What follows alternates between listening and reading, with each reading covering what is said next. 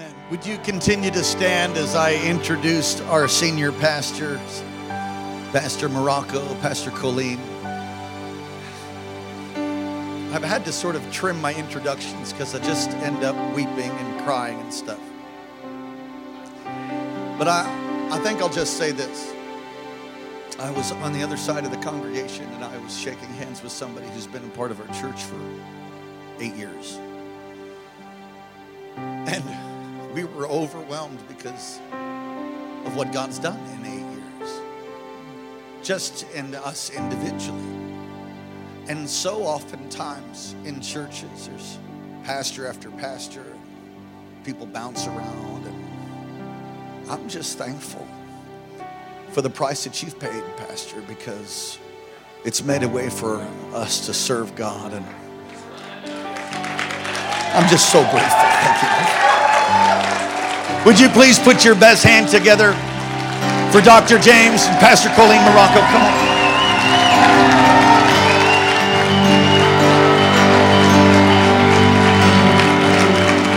Yeah, praise. Oh, come on, let's praise Jesus.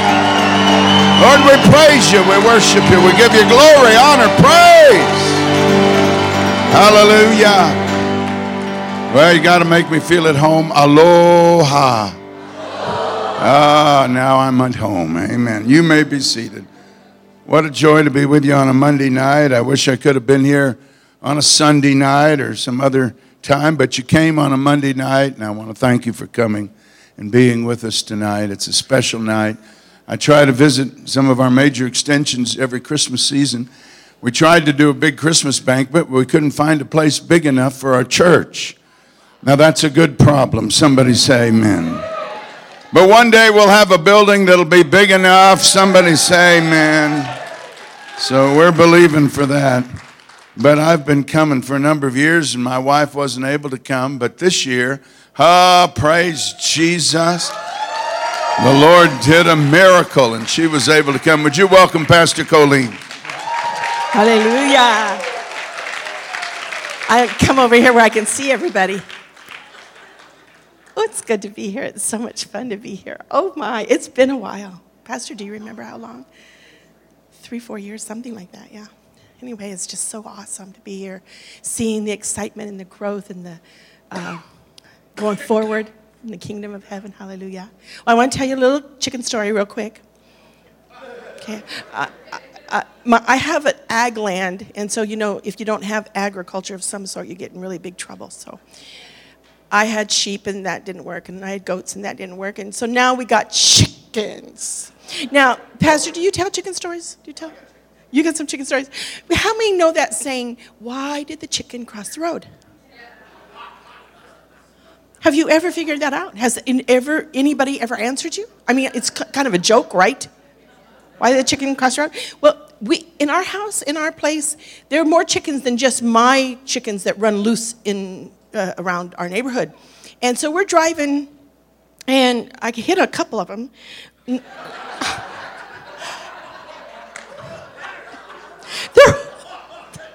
the chicken cross the road? I don't have a clue. He did it right in front of me, and I wasn't expecting it. But anyway, the other night we were driving home, and one of our roosters, I think it was one of our roosters, I'm not real sure, but he was running in front of us. Now, it's just before dark, so, you know, it's time for them to really sort of start bedding down. I don't know what in the world this rooster was doing up there. It's so stupid. And you know, as soon as he saw our car, he starts running out in front of us. And so we're slowing down, and we're watching this stupid rooster. And the rooster is running in front of us. Now, come on, get off to the side. I honked. I was courteous. And so it started to the right. And then no, and then it started to the and you could see it going, which way do I go? Well, that's why the chicken crosses the road, because he cannot make up his mind.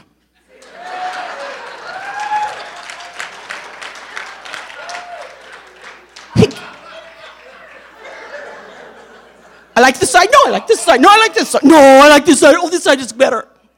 okay. And so I figured it all out. Chicken crosses the road because he can't make up his mind which side he likes better. More better, like we say in Maui, more better. So, okay, so anyway, I said, well, Lord, what does this teach us? Because he always got a lesson for me. I don't know about you guys, but he teaches me this way. Sort of simple for me to understand.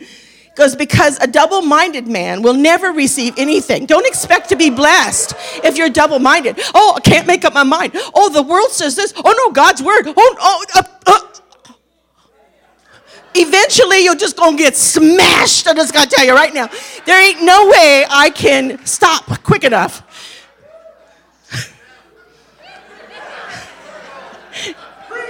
Follow Jesus.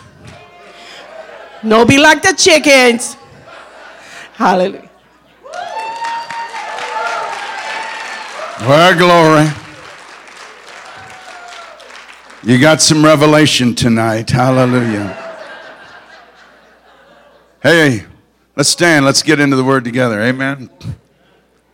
Got a good word for you tonight. I want you to turn with me to Exodus chapter 33. We're going to read two verses, verse 18 and 19. And let's read the word of the Lord together. Then Moses said, "Now show me your glory." And the Lord said, "I will cause all my goodness to pass in front of you. And I will proclaim my name, the Lord, in your presence. I will have mercy on whom I will have mercy, and I will have compassion on whom I will have compassion." Come on, let's pray. Father, I thank you for your loving kindness and your tender mercies, and I thank you for this moment. I thank you that on a Monday night there are hungry people in Wasilla, Alaska, that have come to receive your word. I thank you for a mighty church you are raising up in this area. Come on, people, pray in the Holy Ghost. Spirit of the living God, I'm asking that you would come and come upon me. Let there be an apostolic anointing that would be released in this house. I pray for an impartation tonight. I pray, oh God, that you would move in power and in might. You would give us revelation. Lord, I ask for eyes to be open, ears to be open, hearts to be receptive. I pray, Holy Ghost, you'd come on this congregation. And you'd come on me and give me great liberty in preaching. And Lord, we'll be sure to give you all the praise in Jesus' name. Amen. Amen. You may be seated. It was 1995. Tangible presence of God came into the sanctuary at King's Cathedral in Maui. We'd had a week of meetings with Brother Rodney Howard Brown. His first time he'd been with us. And every night, God's presence was very, very thick in the house. So thick, my wife was drunk the entire week. She was drunk in the Holy Ghost. I'd be sitting here in the front. She'd be sitting next to me. And before I knew it, she was on the floor weeping, then out. People would get up to testify, and they couldn't talk. They'd fall out. One night I couldn't find any of my pastors. They were all out under the power. People would laugh. People would cry. People would run around the building. It was an awesome time. One of my pastors was stuck to the floor for 5 hours. Couldn't get up. I was sitting where Pastor Daniel's sitting in the front row like that. And I didn't feel a single thing.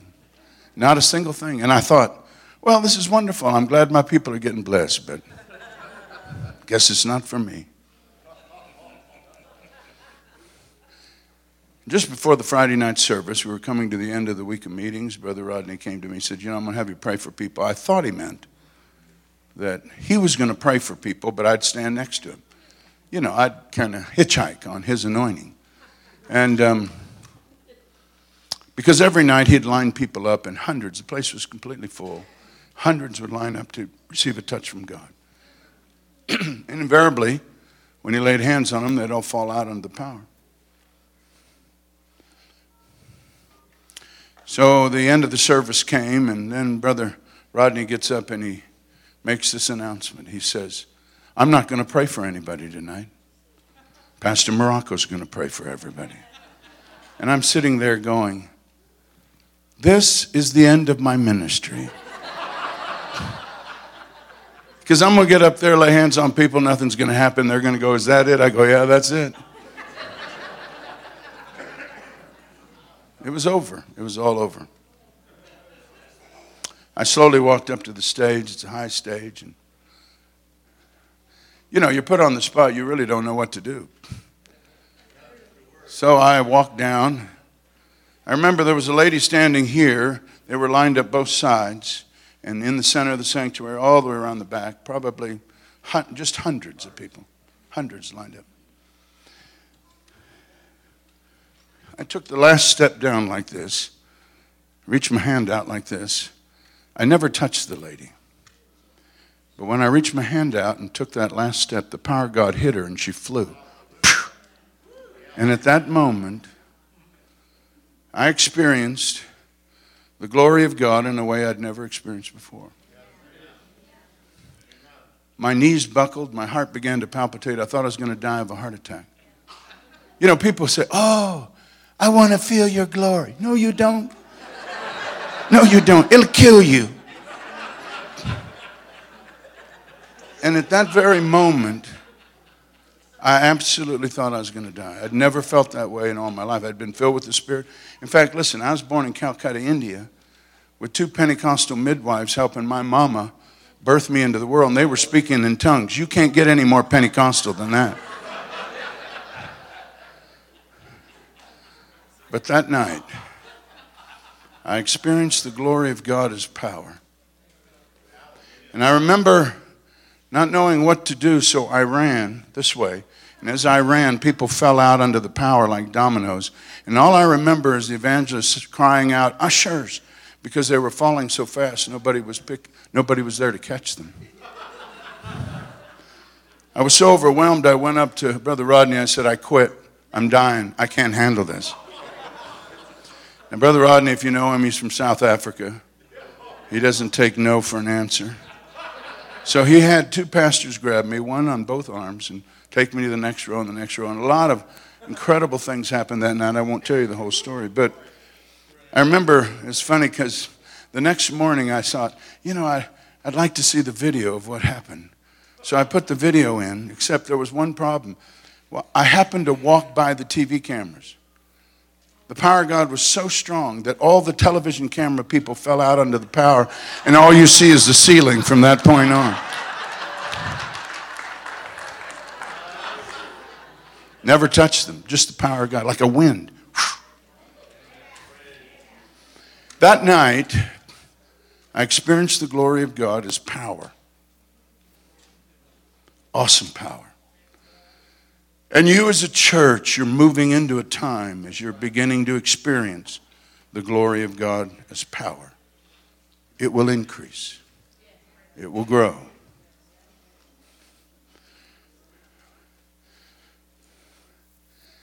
The only problem with experiencing the glory of God as power, it'll kill you.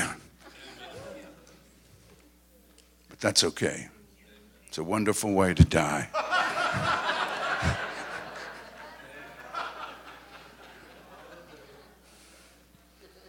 But you might be sitting here saying, Pastor, wait a minute. And all of us have had experiences in God.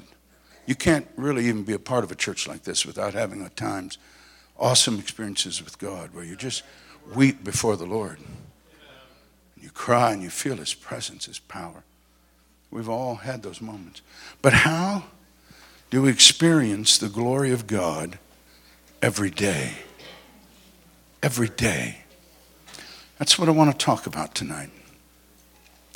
Because we see something very unusual in the life of Moses. Moses is up on Mount Sinai. He's had a traumatic time. You say, what's happened? Well, he came into covenant with God on Mount Sinai, and so did the people. They all said, God, you're going to be our God. We're going to be your people. They made covenant. They even ate with God. And God gives them the commandments on tablets of stone that he wrote with his own finger. Gives it to Moses. But the tragedy of it is while Moses is up on the mount, the people are below worshiping a golden calf. And Moses interceded because God said, I'm going to wipe them all out. Moses intercedes, and then Moses goes down, and he is so angry that he takes the tablets of stone and he breaks them. He takes that golden calf, he grinds it down to dust and throws it into the water and makes the people drink. They had gold dust in their teeth. And because so many were out of control, over 3,000 were killed that day. Now, it's after that event, Moses now comes up before the Lord, and you can get this sense Moses has been traumatized. Amen. And he's saying, God, show me your glory. It was a cry from a desperate man who desperately needed God in a very special way. Now, the amazing thing is two things are seen in this text that declare the glory of God. I want you to look first at verse 19. It says, and I will proclaim my name, the Lord, in your presence. I will proclaim my name, the Lord, in your presence. What in the world is God doing there? For God to reveal his name to Moses was a very, very important moment, because God was saying, I'm coming into a personal relationship with you. Remember about 50 years ago when you were young and I was young, you never called anybody by their first name. You always said Mr. So-and-so, Mrs. So-and-so, or ma'am or sir. The only people you could ever call by their first name was people you knew, that you were in relationship with. You would be disrespectful to call somebody, especially somebody older than you, by their first name. And in ancient cultures, there was a tremendous concept of honor. Hopefully one day we'll get back to that. But for God to give Moses his name was saying, Moses, you have my attention. It's like a king who gives his signet ring to his chief minister and says, you make whatever law you want and seal it with my ring. That's what God was doing with Moses. And he gave Moses his name. When I was working on my doctorate years ago, I had to learn Koine Greek and I had to learn Hebrew. One of the most embarrassing moments in my life was when I was in Hebrew class, because the professor, to be sure that we were learning the language, would make us read the Hebrew Bible out loud in class. So he would assign a passage, and you'd have to stand there and you'd have to read it. Well, I was reading it in Hebrew, and I made a horrible mistake. I attempted to pronounce a word that was unpronounceable. You say, you mean it was unpronounceable? Yeah, because it was four consonants, YHWH. And I should have known it was unpronounceable, but dumb me, I tried to pronounce it, and it really was humiliating. It sounded like this.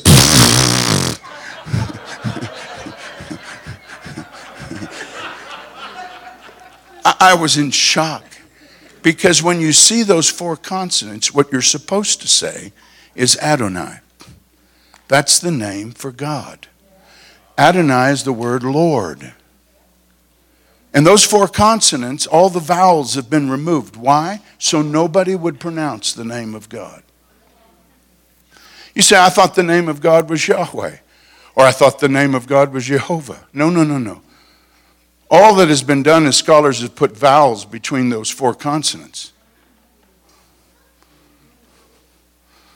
And some have suggested it was Jehovah, some have suggested it was Yahweh, but you don't really know. Moses knew.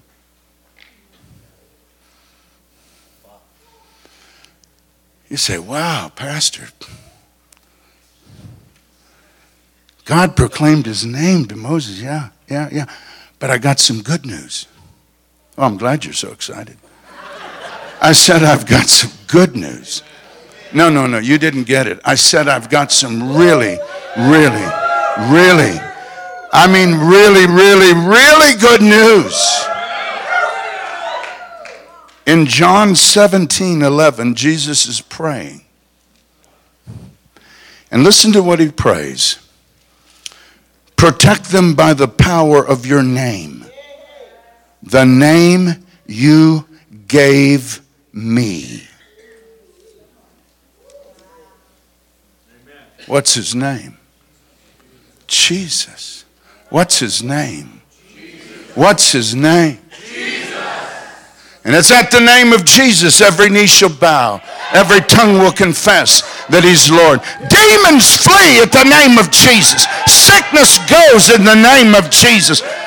Life comes in the name of Jesus. There is no other name under heaven given among men by which we must be saved. Jesus. Growing up in a Christian family, there were many a time we were in crisis, and my mom and dad would cry out, Jesus, Jesus, Jesus, and Jesus would intervene.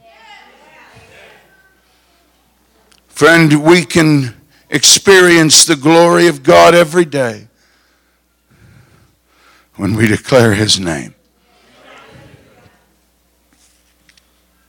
Wow.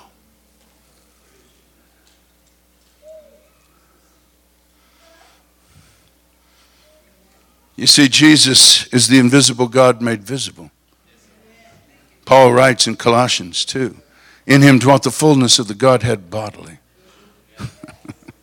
Never forget, I was trying to witness this to some Baha'is. You know, Baha'is have their heresy of Islam, and they just kind of believe that there are many mirrors to God, and of course for them it was Baha'u'llah, and they're saying Jesus is a mirror, Muhammad's a mirror, but Baha'u'llah is the greatest. And I said, well, no, I'm sorry. You can believe whatever you want to believe, but that's not what the Bible says.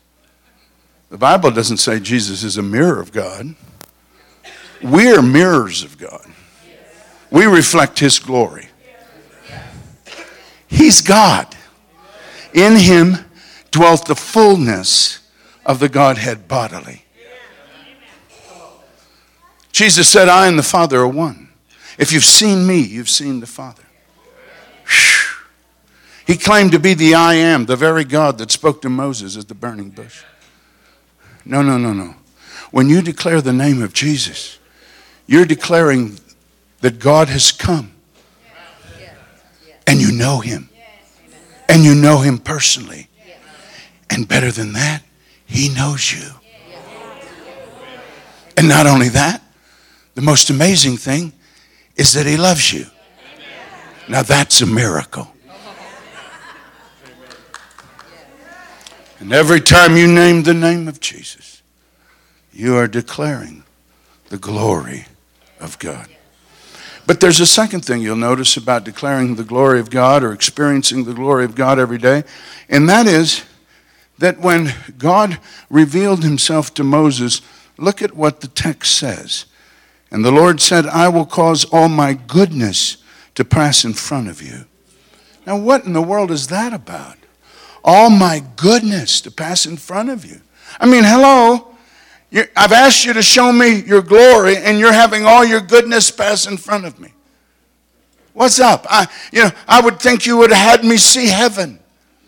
I would have thought you'd have me see you creating the worlds, the universe. All my goodness will pass in front of you. Why in the world would God's glory be seen by him passing before Moses his goodness?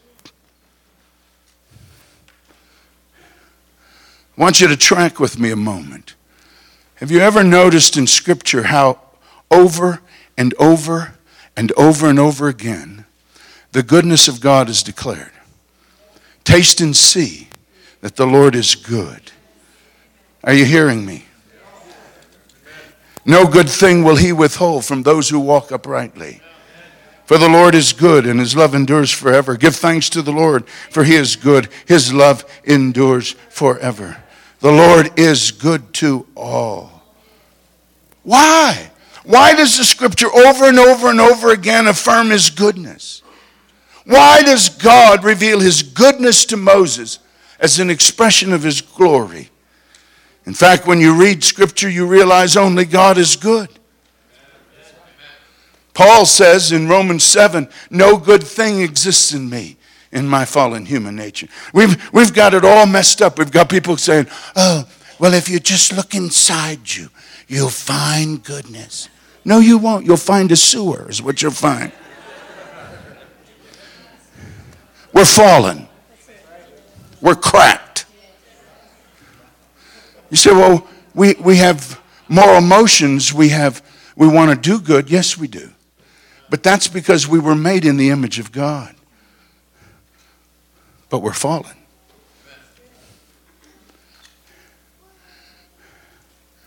God alone is good then.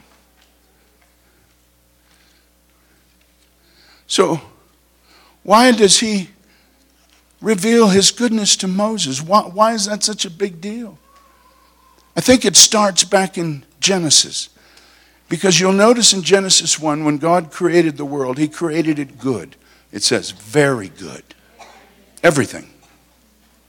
But something happened when you get a little later on in Genesis and you read the story of Adam and Eve in the garden, and there in the garden was a serpent.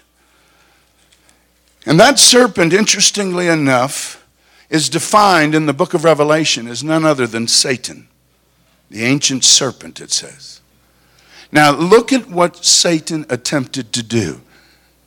Did you know what he did? He attempted to distort the picture of God to Adam and Eve. He's doing that in your life today. The first thing Satan says to Eve is,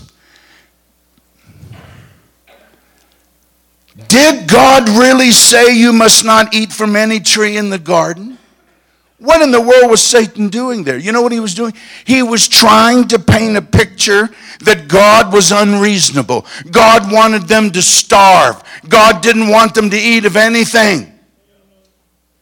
He just threw that out. He was trying to put a question in Eve's mind about the goodness of God.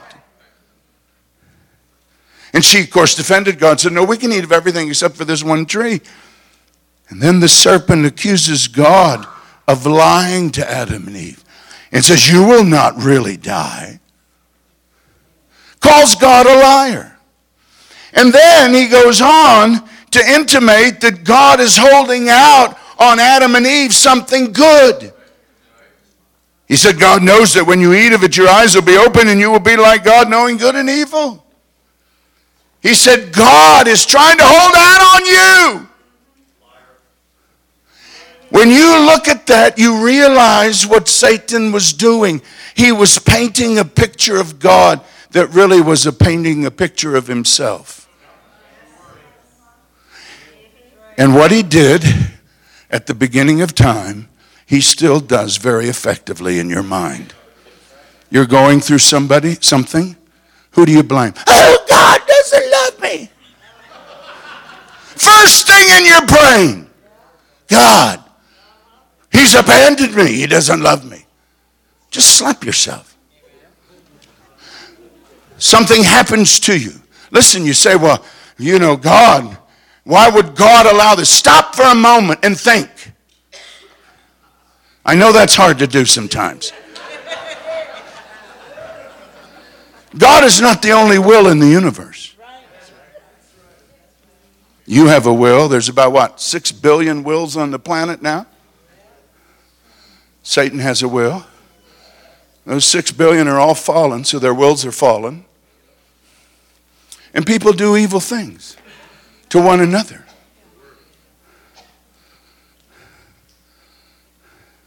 You say, well, it's God's fault. He could have stopped it. Yeah, he can stop all evil. He can stop it.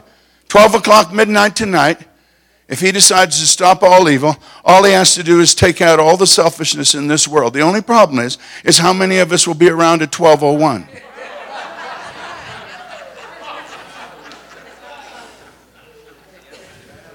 Yeah, he can stop it all.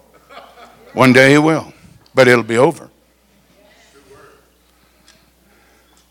He didn't make you a robot. He made you with the capacity to love. And therefore you have choice. People in their fallen state have done horrible things. Don't go blaming it on God.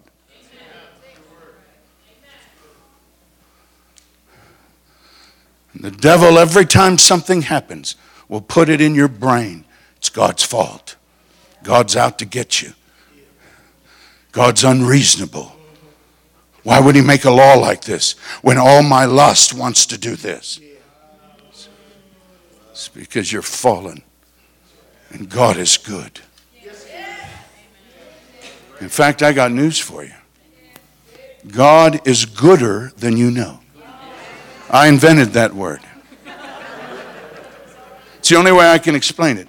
In Matthew chapter 7, Jesus says, look, if your son asks you for a piece of bread, would you give him a stone? If he asks for a fish, would you give him a serpent? If you who are evil know how to give good gifts to your children, how much more will your heavenly Father give good gifts to those who ask him? He's gooder than you know. Your brain can't even comprehend his goodness. And when Adam and Eve believed Satan, darkness fell across this world and fell even into our own soul. And God, from that moment till today, is attempting to bring his light, a revelation of his goodness to our darkened world. So over and over and over and over again, he says, taste and see that the Lord is good.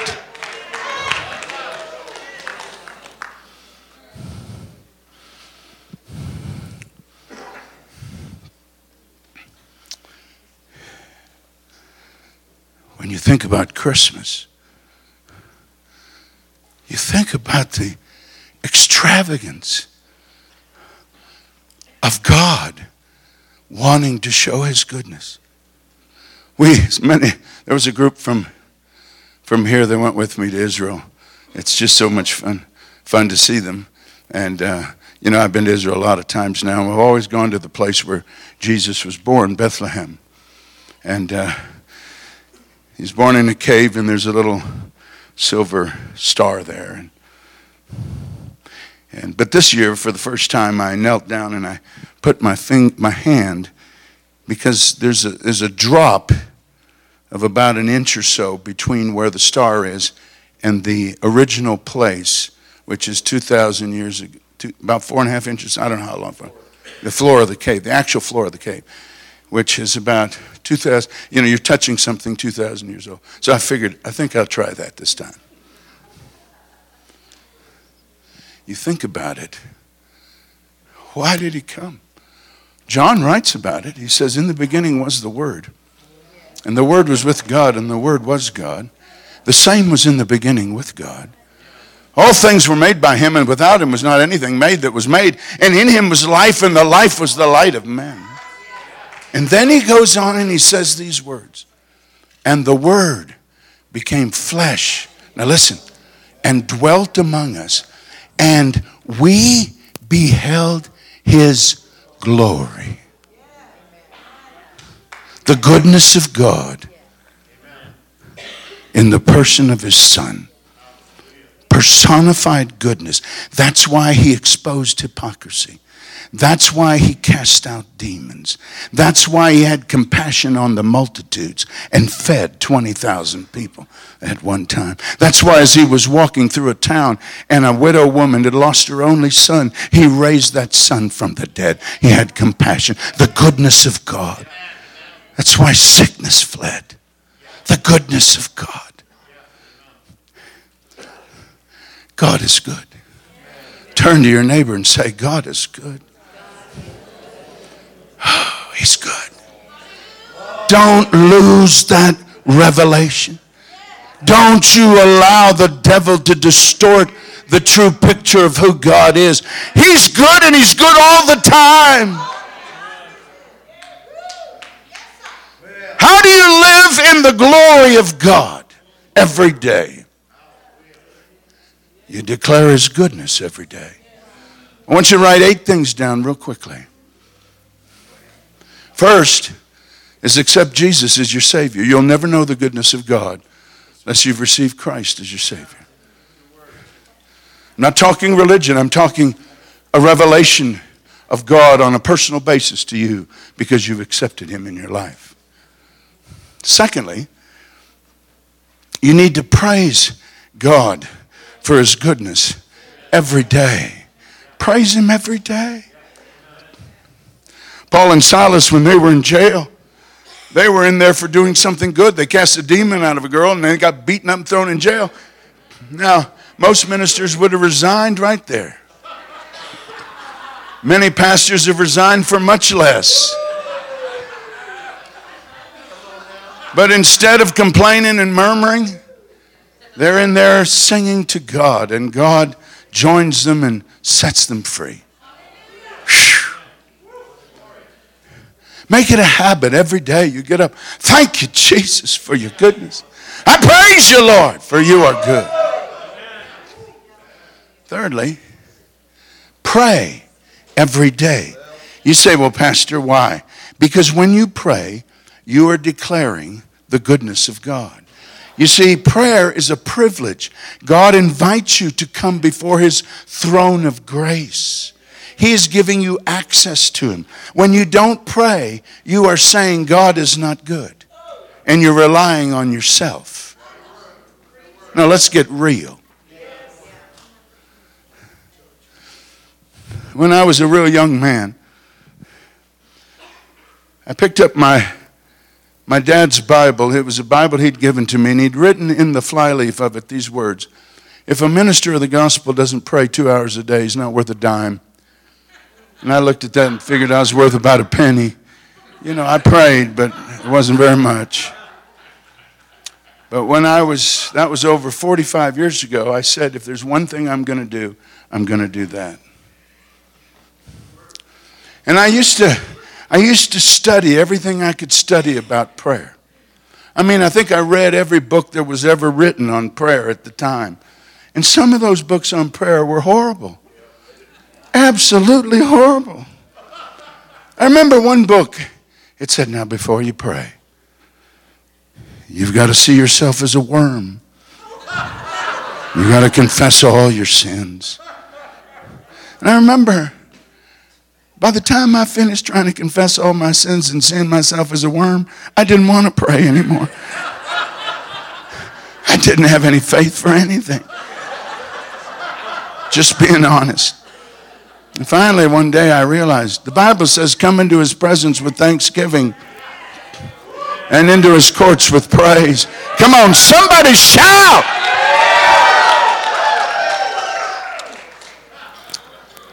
I'll never forget another book I read. It was horrible. I mean, horrible stuff. Horrible stuff. And so, this one book, oh my.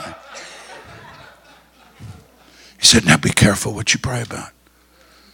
Because you may pray for something that's not good for you, and God may give it to you. And you won't like it. And I go, oh no. No, I'm serious. And so I began to pray, oh God, don't give it to me if it's not really good. And I'd do all these gymnastics when I'd pray, you know, like, now, God, I don't know if this is really what I should be praying about, but if it is, wonderful. If it's not, cancel it. You know what I'm talking about. You've read the same book. And I was doing that mental gymnastics one day and praying. And finally, God just spoke to me. He said, son, stop it. And he said these words that changed my life. He said, I can say no. I said, you can? Wow. That's amazing. That means I can pray for anything. And if it's not good for me, he'll say no. Oh, faith arose in my heart. And when he says no, I just okay, Lord, let's work on this together. How you want me to pray this thing? When you pray and when you make it a habit, most of you look at prayer like you do the dentist's office. Nobody hangs out at the dentist's office. You only go there when you have a toothache. And some of you, the only time you ever pray is when you got a problem. Shame on you. God's good. You want to rub shoulders with him? All you can. You want to take time with him? All you can. You want to make it a habit in your life? All you can. I'm so thrilled that you've begun early morning prayer meetings. And some people are even showing up. Wow! That's amazing.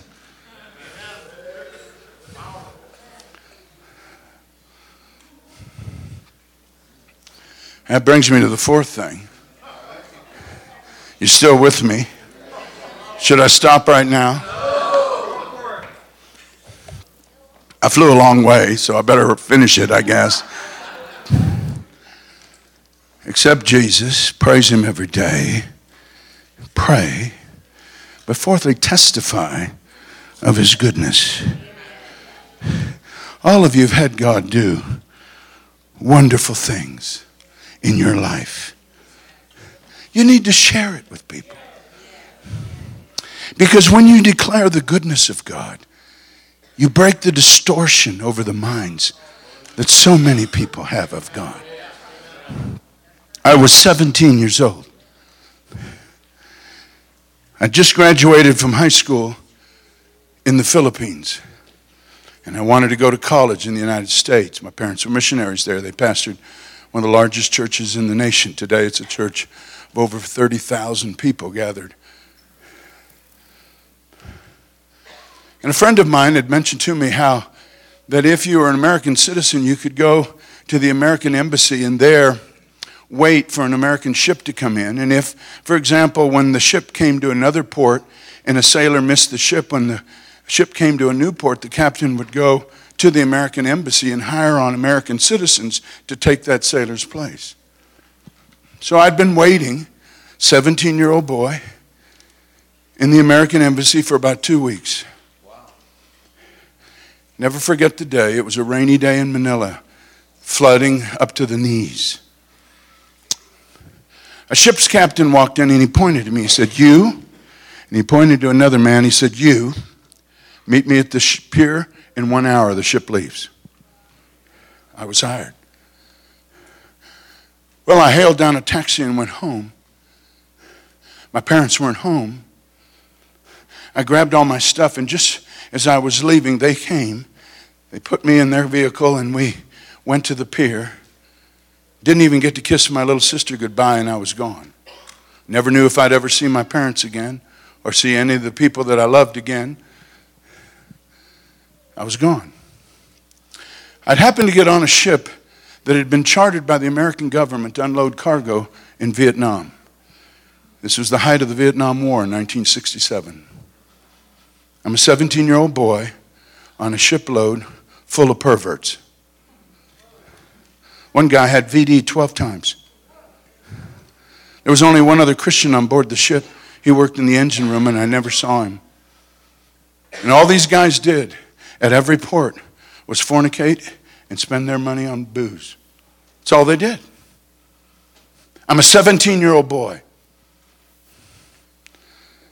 I get angry when people say, "Oh, I can't live for God." Give me a break. You can live for God anywhere if you choose to.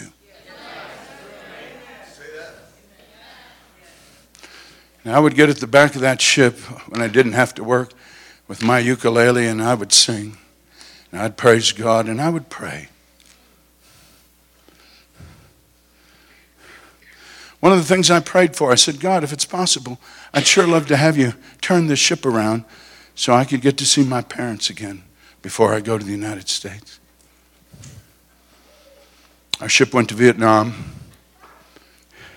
Never forget the first night we were in Vietnam. We stopped in a bay, out in the bay, and a little boat would take us to shore if we wanted to have leave. And it was a Wednesday night, I remember, and I said, boy, I want to be in church. I'm a 17-year-old boy crying to be in church. It was a rainy night that night. I'll never forget it. I got on shore and I hitchhiked in an American Jeep to a chaplaincy service that was going on. I sat in the back and I was cold because I was sopping wet, and I took magazines and newspapers that were there in the back and I stuck them under my shirt to just stay warm. I don't remember what the preacher preached, but I was in church. I get very angry when people have no love to be in the house of God. You're sick. Let's call it what it is. You're sick. Because if you loved God, you'd want to be in his house. I'm a 17-year-old boy. And at every port, I searched out a church. That night, I got back to the pier only to find out that because of sniper fire, the little boat that took us out to the ship was canceled. I'm a 17-year-old boy in the middle of a war zone with no place to go. I remember crawling in a hut, no floor, dirt. There was a table, and I figured, well, if the Viet Cong starts shooting, at least if I crawl under that table, maybe I'll survive. So I crawled under that table, and I said to God, God, I'd sure like to wake up tomorrow morning. Well, he answered my prayer. Got back on board the ship that morning, and then we went to Quang Nam, Vietnam, began to unload cargo. Something very strange happened. The ship began to get low on water. Now, the reason it was strange is because that same ship had been in Manila Harbor for 2 weeks to get on all supplies. I didn't hear about it leaving till an hour before it left, but it had been there getting all supplies for its trip. But somehow somebody missed the fact of the water, and they were getting low on water. The barge that was supposed to come up the day to fill us up with water didn't show. And the next day, we left Vietnam low on water. And I remember going to one of the officers. I said, is it possible we could go back to Manila to get water? And he said, no, it's impossible. He said, look, Manila is off charter. When the ship goes off charter, the people who own the ship have to pay the American government $3,000 a day because it's chartered by the American government. And they're the ones who give the instructions as to where the ship goes. 2 days out of Vietnam, we were headed for Manila. Oh, was I so excited. But you know, there's always those who will pop your bubble. Happened to be talking to the same officer. He said, oh, listen, yeah, I know we're going to Manila, but the barge is going to come up, fill us up. We'll be gone in 3 hours. Nobody will even get cleared from the ship. I said, God, if you're turning this ship around to go to Manila, you're going to find a way for me to get off this ship. Never forget it. We came into Manila Bay. If you've been there, you'll notice that in the harbor there in Manila, there's a breakwater. We were so far out that we were past the breakwater. We were way out there. And there were many ships in the harbor that day. And we came in in late afternoon, after closing time for customs officials. And sure enough, the barge came up and began to fill us up with water. And I was overlooking the deck, and I happened to notice a little boat. It looked like a tugboat, but it was smaller than a tugboat. And it came alongside our ship, and a guy got off. I didn't know what in the world that was. But about 15 minutes later, the captain makes this announcement. The ship has been cleared of customs. You have 3 hours off. Well, I had to work that night, but God had mercy on me. Somebody was willing to take my place. And I'll never forget getting on shore in Manila. 17-year-old boy, so excited. But I was in for a shock. I hailed down a taxi, and I went home.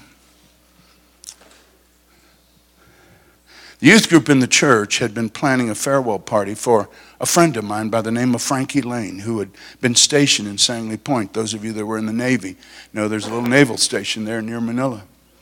And he was on his way home back to the United States, and they'd planned a party for him. And they were planning a party for me, but I hopped up and left. The very night I came in, they were having a farewell party for Frankie Lane, an honorary farewell party for me at my house the moment I walked in. Everyone was there. I was shocked. They were shocked. We all were shocked. Got to kiss my mom and dad and sister goodbye, greet all my friends.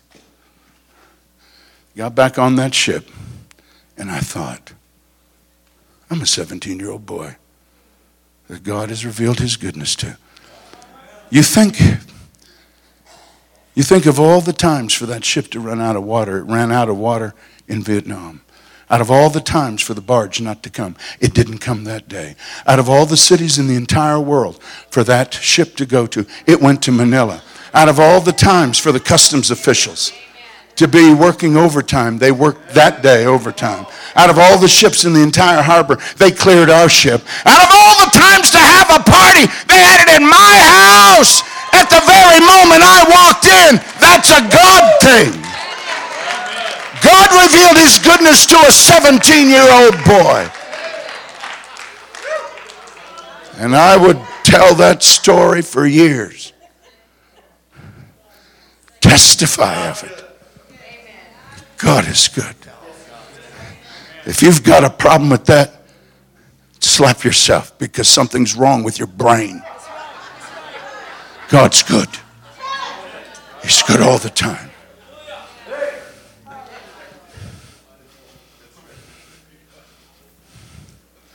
That brings me to the fifth thing.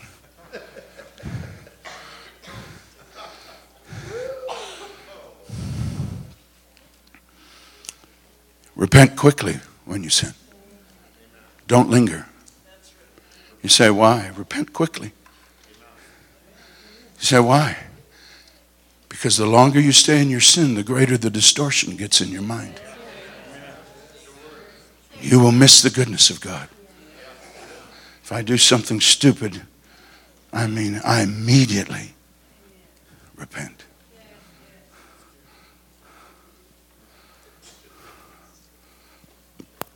I'm not going to let the devil distort the picture of God in me.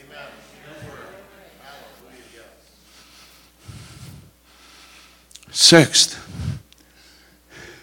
endeavor to be good. We're called to be good. At the end of every conversation, I always say, be good. I say, why do you say that? Because that's what we're called to do. Jesus said, let your light so shine among men that they may see your good works and give glory to your Father in heaven. You are the declaration of the goodness of God on this planet. So be good. Ask God to help you be good. He can change you. You know, be careful when you judge others.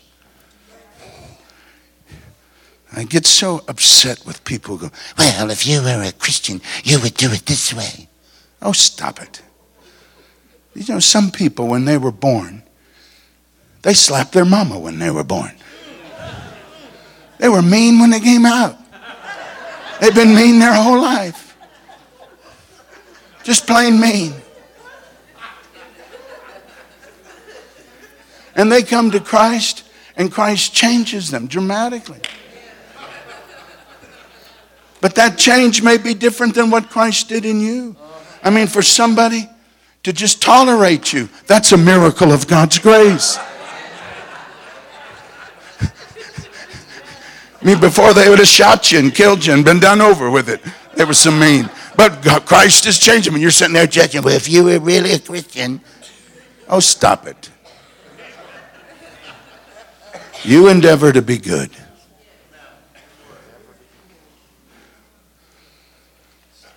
Number 7. You still with me? Serve the Lord gladly. Because he's good, he will reward you. I said he will reward you. In Ephesians 6:8 it says, because everyone, for whatever good he does, the Lord will reward him. That's why I'm a big giver. And God has rewarded me greater than anything I've ever given him. And I'll get in your face and say, be a giver. Oh, Pastor, you're offending me. Good. Somebody needs to do that. Because you got a distorted thinking about money. Money is given to you for a purpose, to advance God's kingdom. He doesn't have a problem with you having a big house or a fancy car or diamonds or whatever you like. My goodness, he made heaven with streets of gold. Think about it. Why would he make heaven of streets of gold? He's not impressed with gold. You are. He made it for you. So he doesn't have a problem with all the glitter and all that stuff. Have as much as you want. But don't be selfish.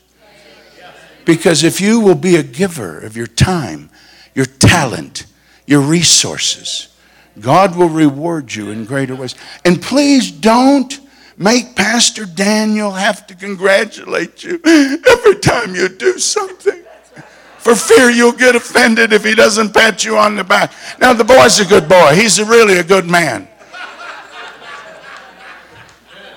He's a great man. And he's going to endeavor to try to tell you how wonderful you are. But if he misses you on an occasion, keep in mind who you're serving. And the Lord sees what you do. He saw you working in that nursery when that baby barfed on you. He saw those dirty diapers you changed. Pastor Daniel didn't see it. He doesn't know what you're going through. But God does. Amen. And he'll reward you. Listen, we all want to be appreciated. At every sermon, I'll always turn to my wife and say, honey, how'd I do? And she'll go, you did good. Oh, I feel better now. We're all crazy like that. We all need to be affirmed. I understand that. But friend, keep in mind who we're serving. That brings me to the last thing. And that is live in hope. Say, Pastor, what do you mean? No matter what's happened to you in life, once you know God is good, there's always hope. And Paul the Apostle writes in Romans 8:28,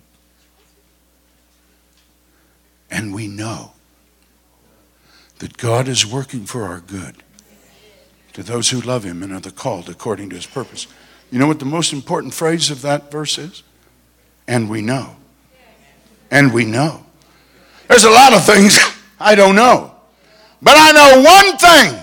That if I'll obey God and I'll love him, he'll turn whatever mess I've made into good.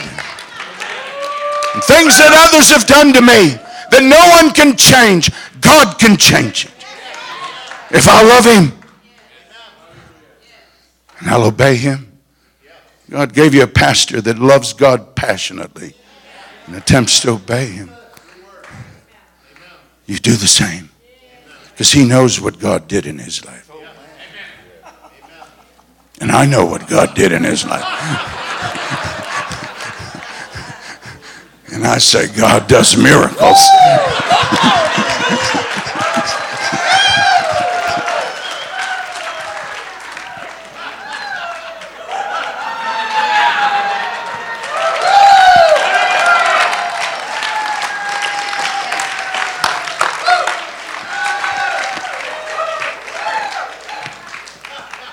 I better stop. Can I tell you one more story? Yeah.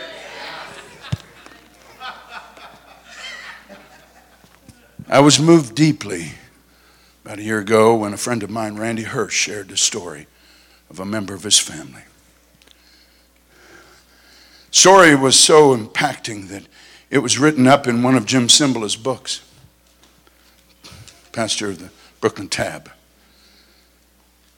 Randy Hurst has an aunt. Her name is Aggie Hurst. I believe she's gone home to be with the Lord, if I'm not mistaken. Aggie, when she was born in the Belgian Congo to Swedish missionaries. Her birth name was Ina Flood. Her mom and dad had gone to the Belgian Congo and had labored there and had only seen one convert. It was a boy who delivered chicken to the family. And Svea, Ina's mother, led him to the Lord. Soon after Ina was born, the mother got sick and died. And the father was so angry at God that he left the mission field and went back to Sweden. And he felt like he could not raise Ina, so he gave Ina to another missionary family there in the Belgian Congo by the name of the Eriksons, a Swedish family. They adopted her. And one day, Brother Erikson had a dream. In the dream, God showed him that he would have very little time to live. He would be poisoned by the locals, which is what they were doing. So to protect Ina, he gave Ina to an American family by the name of the Bergs. They adopted her, and sure enough, the Eriksons were poisoned and died.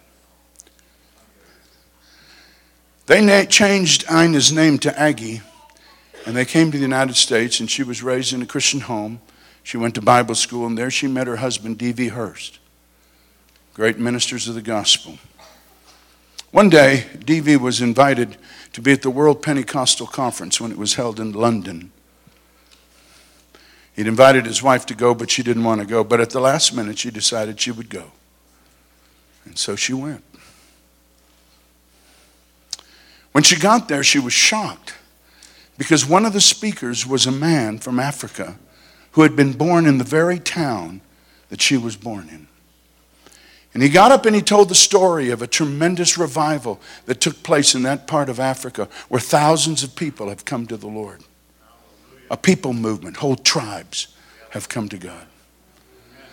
She was so overwhelmed by it that at the end of the service, she went up to the speaker and said, "You were born in the very town I was born in." And he said, "What is your name?" She said, "My birth name was Ina Flood. My mother is buried there. Her name was Svea Flood." And when she said the name Svea Flood, this man began to burst into tears. He said, "I'm a convert of your mother." He said, "Her mom's grave is sacred to our people. It's kept up every day." Oh my goodness. She was so overwhelmed by how God had turned something so tragic into something good that she said, "We've got to go find Dad." So her and D.V. went to Sweden to try to find her dad. They got to the town where she knew the family came from. She looked in the directory and she found the name Flood. And so she went to the door and knocked on the door, and the door opened. And there was a young lady just about her age that was splitting image of who she was. She thought she was looking in a mirror. It was her half-sister. Her dad had gone back to Sweden and married her mom's sister. And standing in front of her was her half-sister, looked just like her.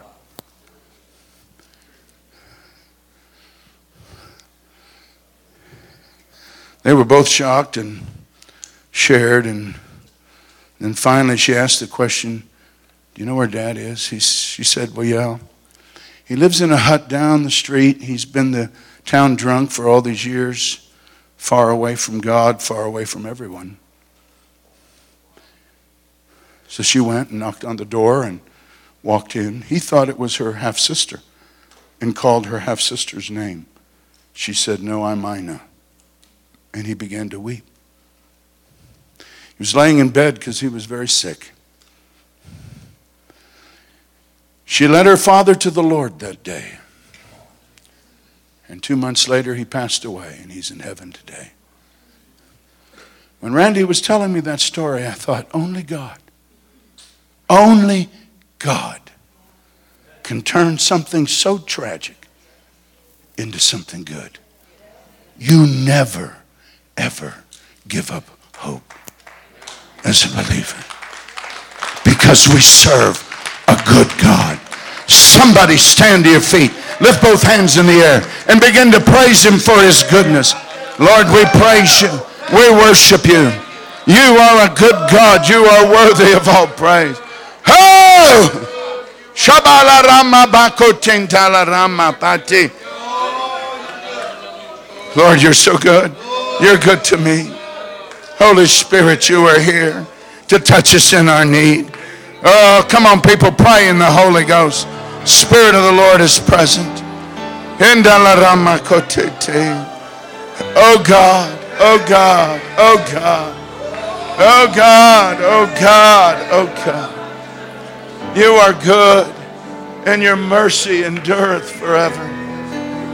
You're good. You're so good. I praise you, Lord.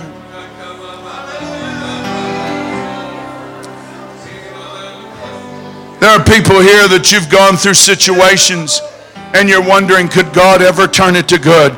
I'm here to tell you, if you believe he'll turn it to good, he will. If you'll obey him and you'll serve him and you'll love him, he'll turn it to good. How many of you say, Pastor, you're talking about me? Let me see your hand. Lift it up high. Leave it raised. I want to pray for you right now. Come on, believe God's going to turn it. Come on, believe with me. God's going to turn it to good. Lord, I declare today that every hand represents faith, that you're a good God and you're going to turn their situation to good. You're going to do it, God. You're going to do it. It ain't over till it's over. You're the one who calls it over. And Lord, we declare that, Lord, you're going to do something marvelous for every person who are under the sound of my voice tonight. You're going to turn things to good. You're going to turn it to good. You're going to turn it to good. You're going to turn it to good. Just feel so strongly. How many of you have unsaved loved ones? Lift your hand. Come on, begin to intercede for them right now. God can turn it to good. Father, we come right now for these. It may be a father, a mother, a brother, a sister, an uncle, an aunt. What you did for Aggie Hurst, you can do for us. God, intervene, I pray. I pray that that son would return, that daughter would return, that grandchild would serve you. I pray, oh God, that hardened hearts would turn to flesh. Minds that have been deceived would have revelation of your goodness. And I praise you and I thank you.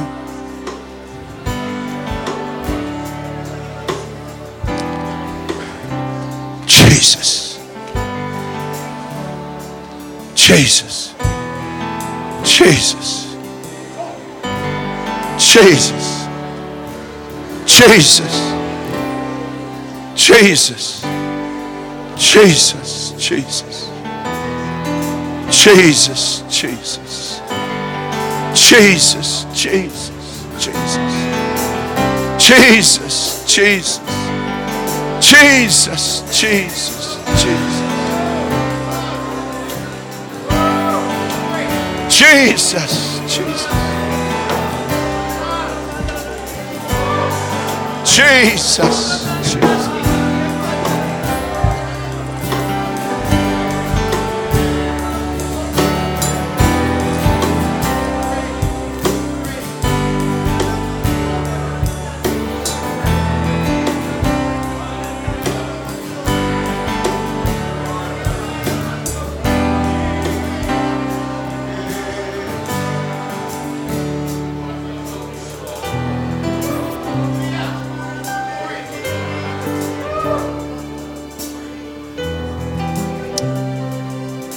want every head bowed, please, everyone praying. If you're here tonight and you've never received Jesus as your Savior, please don't turn away the goodness of God. You don't need to live in your sin anymore. God didn't make hell for you. He made hell for the devil and his angels, but you'll go there if you reject him and you reject his goodness. He made heaven for you, but you need to receive him in your life. With every head bowed, everyone praying, you'd say, Pastor Morocco, tonight I want to receive Jesus as my Savior. I want to make him the Lord of my life. I want to allow the goodness of God to permeate my life. Pastor, would you pray for me? If that be you, slip your hand up right now, quickly, all over the auditorium. Yes, God bless you. God bless you. God bless you. God bless you. Yes, God bless you. God bless you. Are there others? Yes, God bless you, sir. Are there others? Don't want to miss anyone. Put your hands down. You'd say, Pastor, I used to serve the Lord, but I drifted away. I'm not where I should be with God. But I want to come home. I need to come home. I need to come back to the Lord. Pastor, include me in your prayer. If that be you, slip your hand up real high. Quickly, quickly. Yes, God bless you. God bless you. Yes, God bless you. God bless you. God bless you back there. Yes, God bless you. So many raise their hands. Everyone look at me just a moment, please. I pray for you.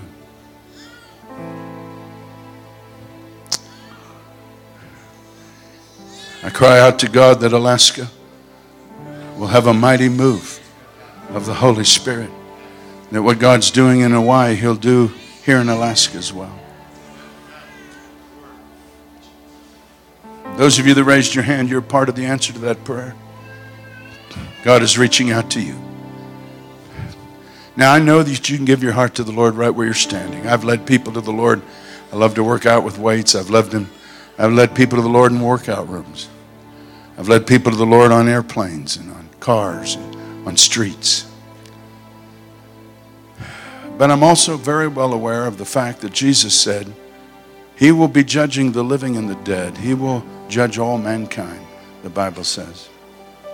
And on that judgment day, Jesus made it clear. He said, if you confess to me before men, I will confess you before my Father. And on judgment day, I want Jesus to look at me and say, Jim Morocco, you belong to me. I want him to say the same thing to you. Call you by name and tell the universe that you're his. So I want to help you tonight. I know you can give your heart to the Lord right where you're standing, but I'm going to ask you to openly confess your desire for Jesus. Because if you can't openly express him as your Savior in this place, which is dedicated to him among people that love you and love God, you'll never do it out there. So the moment we begin to sing, Lord, I give you my heart, I give you my soul. If you raised your hand, whether you're coming to the Lord for the first time or you're coming back to the Lord, I want you to take a second step because I want it cemented in your heart. Tonight is my night of getting right with God. So would you come? Come right now. Come on. Lord, I give you my heart. Come on. Come on. My soul. I live for you alone. Every breath that I take. Would you come? Come on, this is your time. You raised your hand and you meant it. Make it 100%. Come on. Have your way in me. Lord, I give you my heart. I give you my soul. There's room for you. Come on. Every breath that I take, every moment I'm awake. Lord, have your way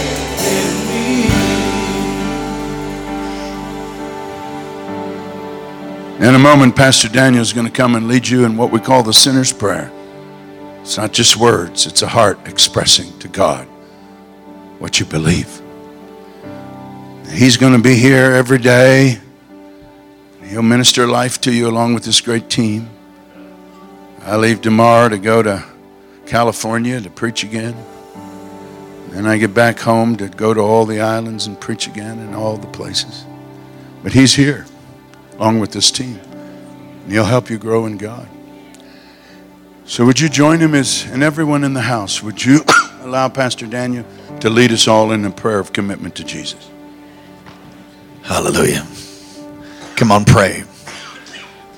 Right out loud. Say, dear Heavenly Father, thank you for sending your son Jesus to die in my place. Thank you that he rose again from the grave for me. I ask you tonight to come into my life and forgive me, wash me, cleanse me, make me new. Be my Lord, be my Savior. Write my name in the Lamb's Book of Life. Thank you for loving me. Thank you for hearing my prayer.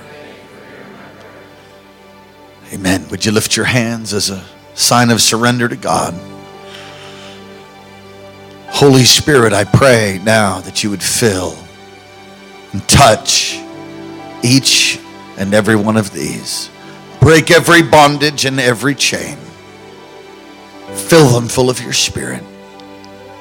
Use them for the purpose for which they've been created.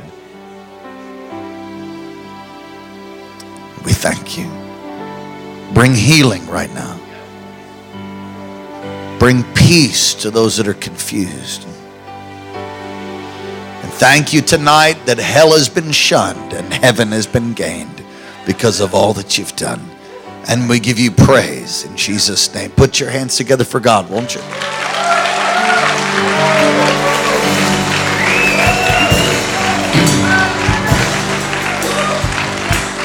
Now, those of you that came forward for the first time or you renewed your faith in the Lord, would you be certain to see these pastors and ministers and say, hey, I gave my heart to the Lord? You got somebody that'll stand here in the front after the service that'll do that? So some of you ministers and people that help, just stand here in the front. And they'll come up and they'll give you something. Would you be seated? Be seated with me. Amen. Did you receive something from the Lord tonight?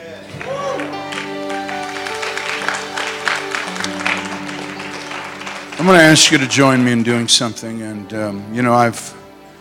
I've been on this tour. I've been to Branson, Missouri, to our new work there. I've been to Arkansas. Oh, my God. God's doing such incredible things. You think he's doing something great here? He's doing things all over in KC. One of my biggest problems is I've got to buy more buildings. In fact, I hear we're having to build a new building here.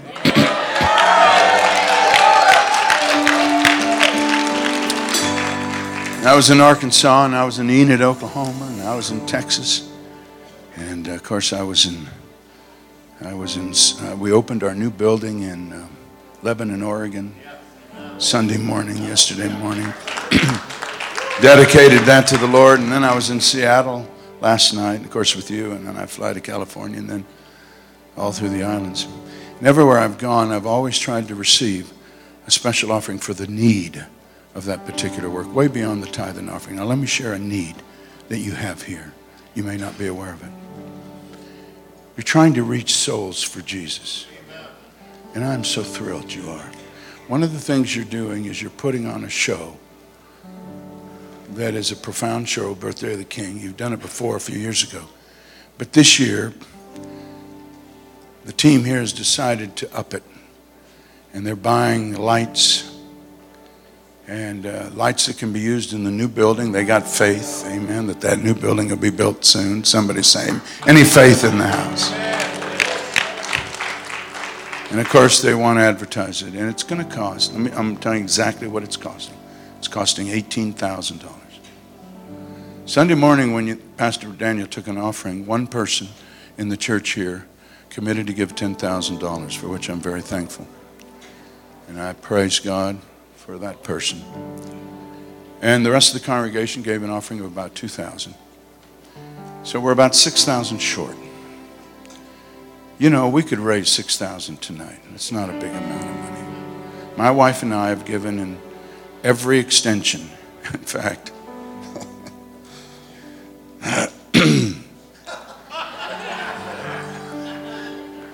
When I was in Oregon, they needed chairs, so my wife and I bought a lot of chairs.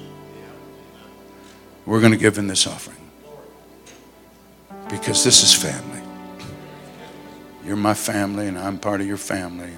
Hello. And we need to get this done. And you're a blessed people. And you are aware that pastors are supposed to command. That's what it says in 1 Timothy. Command those who are rich to give. So I'm commanding you. You say, I'm not rich. Yes, you are. I was born in Calcutta. You're very wealthy. When I was a boy, I'd walk in the train station. People would be sleeping on the train. Some would be dead. I didn't know who was asleep and who was dead. People would starve. No, you're very wealthy. And tonight we could receive $6,000. I'm going to do my part. I want you to do your part. Is that fair? Some of you could give 1,000. Some could give 500. Some could give 100. I want the ushers to come real quickly, please. And if you need an envelope, give an envelope to my wife. I gave her my checkbook. She's a generous lady.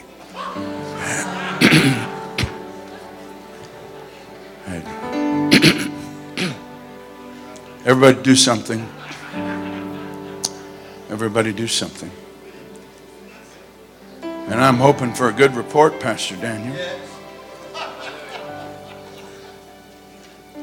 You know, Pastor Alex asks for a lot.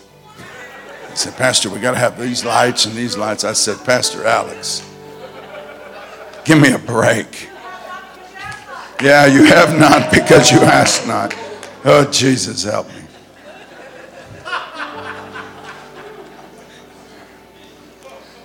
Well, it's wonderful.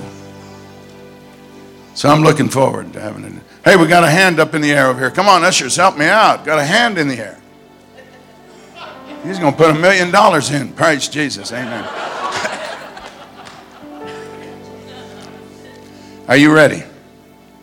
Now, here's what we're going to do. We're going to believe for souls to be saved. It ain't about lights. It's about souls. So you're going to believe with me for souls saved. Put your hand on your offering. Write it out to KC. We're going to believe for souls, all right?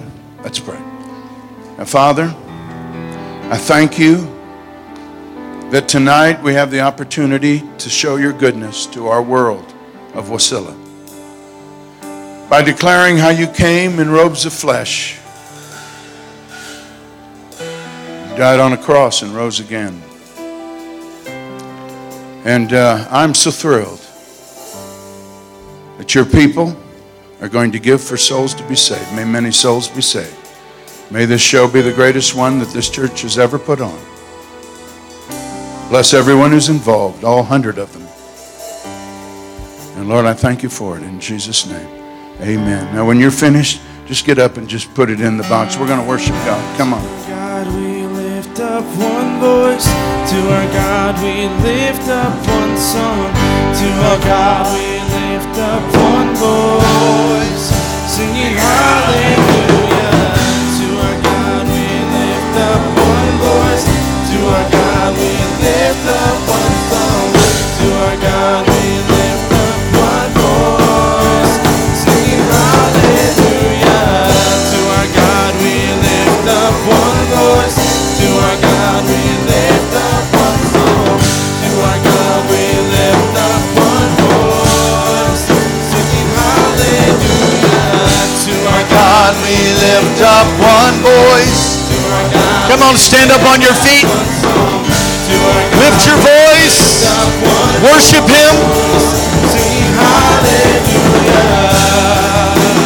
Hallelujah. Hallelujah.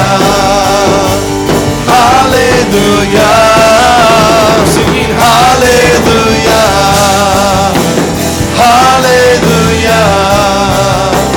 Hallelujah, hallelujah, hallelujah. Let us pray. We'll be His praise. Glorious, glorious.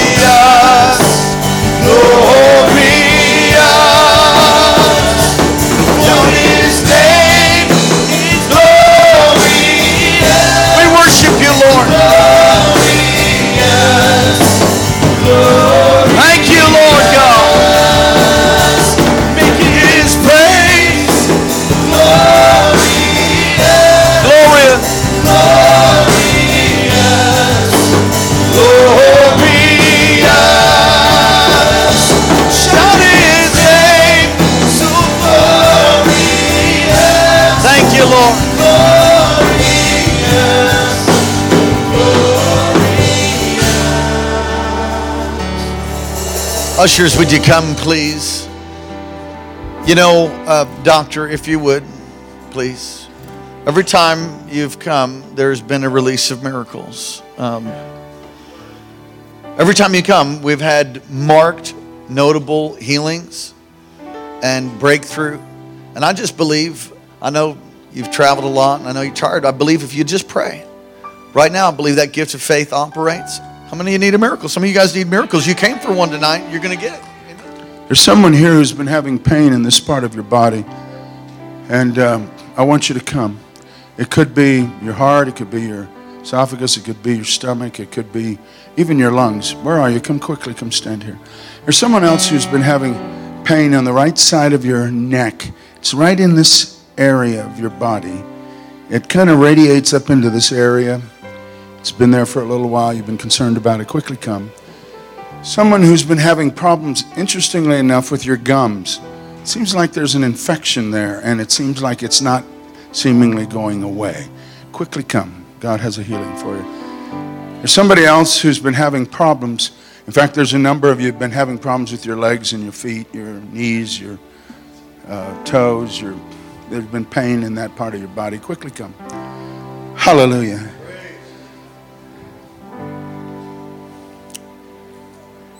There's somebody who has an unusual condition. It's like a nerve that's not working right, and you kind of feel like there's a shock that kind of comes through your body. I don't know, it kind of comes through your arm, and at times even down your back and in your leg. It's kind of a strange thing, and I don't know what that's about, but God has a healing for you. Quickly come. Now, I want everyone who needs healing to just lift your hands in the air right now, whether you're here in the front or not. Pastor Daniel, Pastor Colleen, come. And all the pastors, if you're not standing, in fact, if you are standing, they're fine. Come, God will heal you while you're praying for others.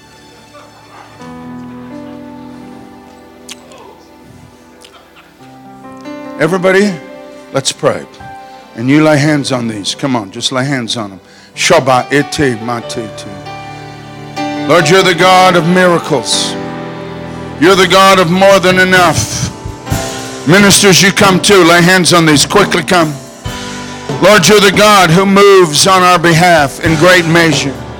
You're the God who cares about us. You love us. You're a good God. And it's out of your goodness that healing flows. And we declare healing is the children's bread. We declare that healing is being released in this house tonight, and there will be testimonies of your goodness. That knee's being healed, that bladder's being healed, that nerve problem's being healed, that neck is being healed, the back's being healed, the hearing is opening, the eye that has a distorted vision is being healed right now. Person with a skin condition on the top of their head, that's being healed right now. Shoba etela rama pati. Pain in the feet and the legs are going now. Shabala, that hip is being healed now. Shabala rama, that arthritis is going now. Power of the Lord is present to heal. That esophagus problem, that lung problem, that heart problem is being healed now in the mighty name of the Lord. And Lord, I thank you for your healing touch. You are our healer, and you sent your word to heal us, and by your stripes we are healed. We are healed. We are healed. Shabbat, Shabbati, Shabalaramapati, Shabalaramapati, Shabbati. Shabbatit. Shabbalaramapati. Shabbatit. Shabbatit.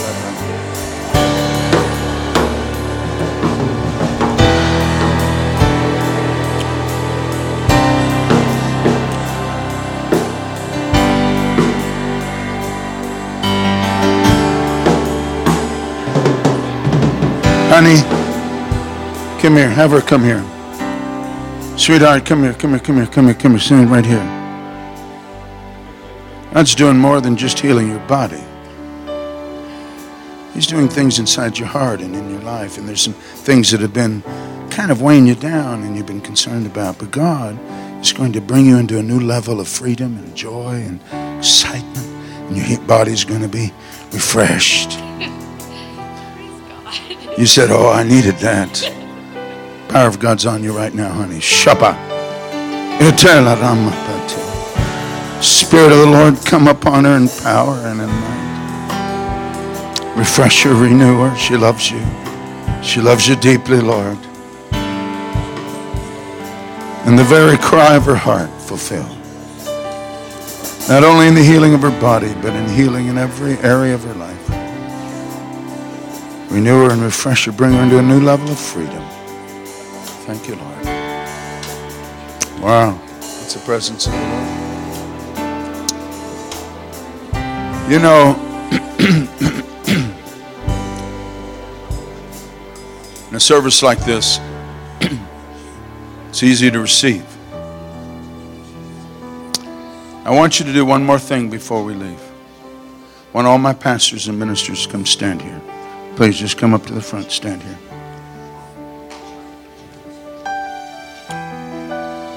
Everybody look at me.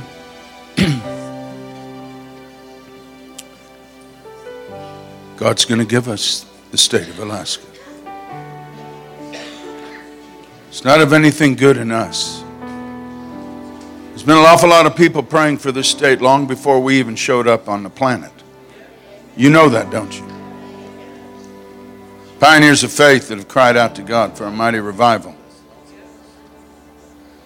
We just happen to be living at this moment in time and believing that God wants to do what all those have been praying about, and we're going to join them in our prayers, and we're going to believe God. And God will raise up Casey in this moment to lead a mighty revival in this state. And it won't just be for a moment. It will build. And it will build. And it will build. You're going to be a part of it. You understand something. The greatest privilege man or woman could ever have is to be used by God. There's nothing greater in life. You get that privilege. And I want you to reach your hands out to these pastors and ministers. Let's pray for a special anointing on them. Pastor Colleen, come. Lay hands on these right now. Father, I'm asking tonight. Just lay hands on all of them. I'm asking God that tonight would be a night where an anointing that comes upon these pastors and ministers will break yokes. I pray, God, that there will be a freedom in their ministry, for them to do great exploits in your mighty name. And that time and time again as they stand to minister before you, your presence, your glory, your power would come upon them. They would minister in the unction of the Holy Ghost. Lives would be changed and transformed. I pray for a special mantle of leadership and faith upon Pastor Daniel, Pastor Karen. May they lead this team with a passion. May many rise up out of this church that will carry the torch of the gospel to this state and to our world. And I thank you for it. And I praise you in Jesus' name. And everyone said, amen. God bless you. It's been a joy. Don't miss Wednesday night. May the Lord bless you, keep you, cause His face to shine upon you. Lift up His countenance and give you peace. We love you. Praise God.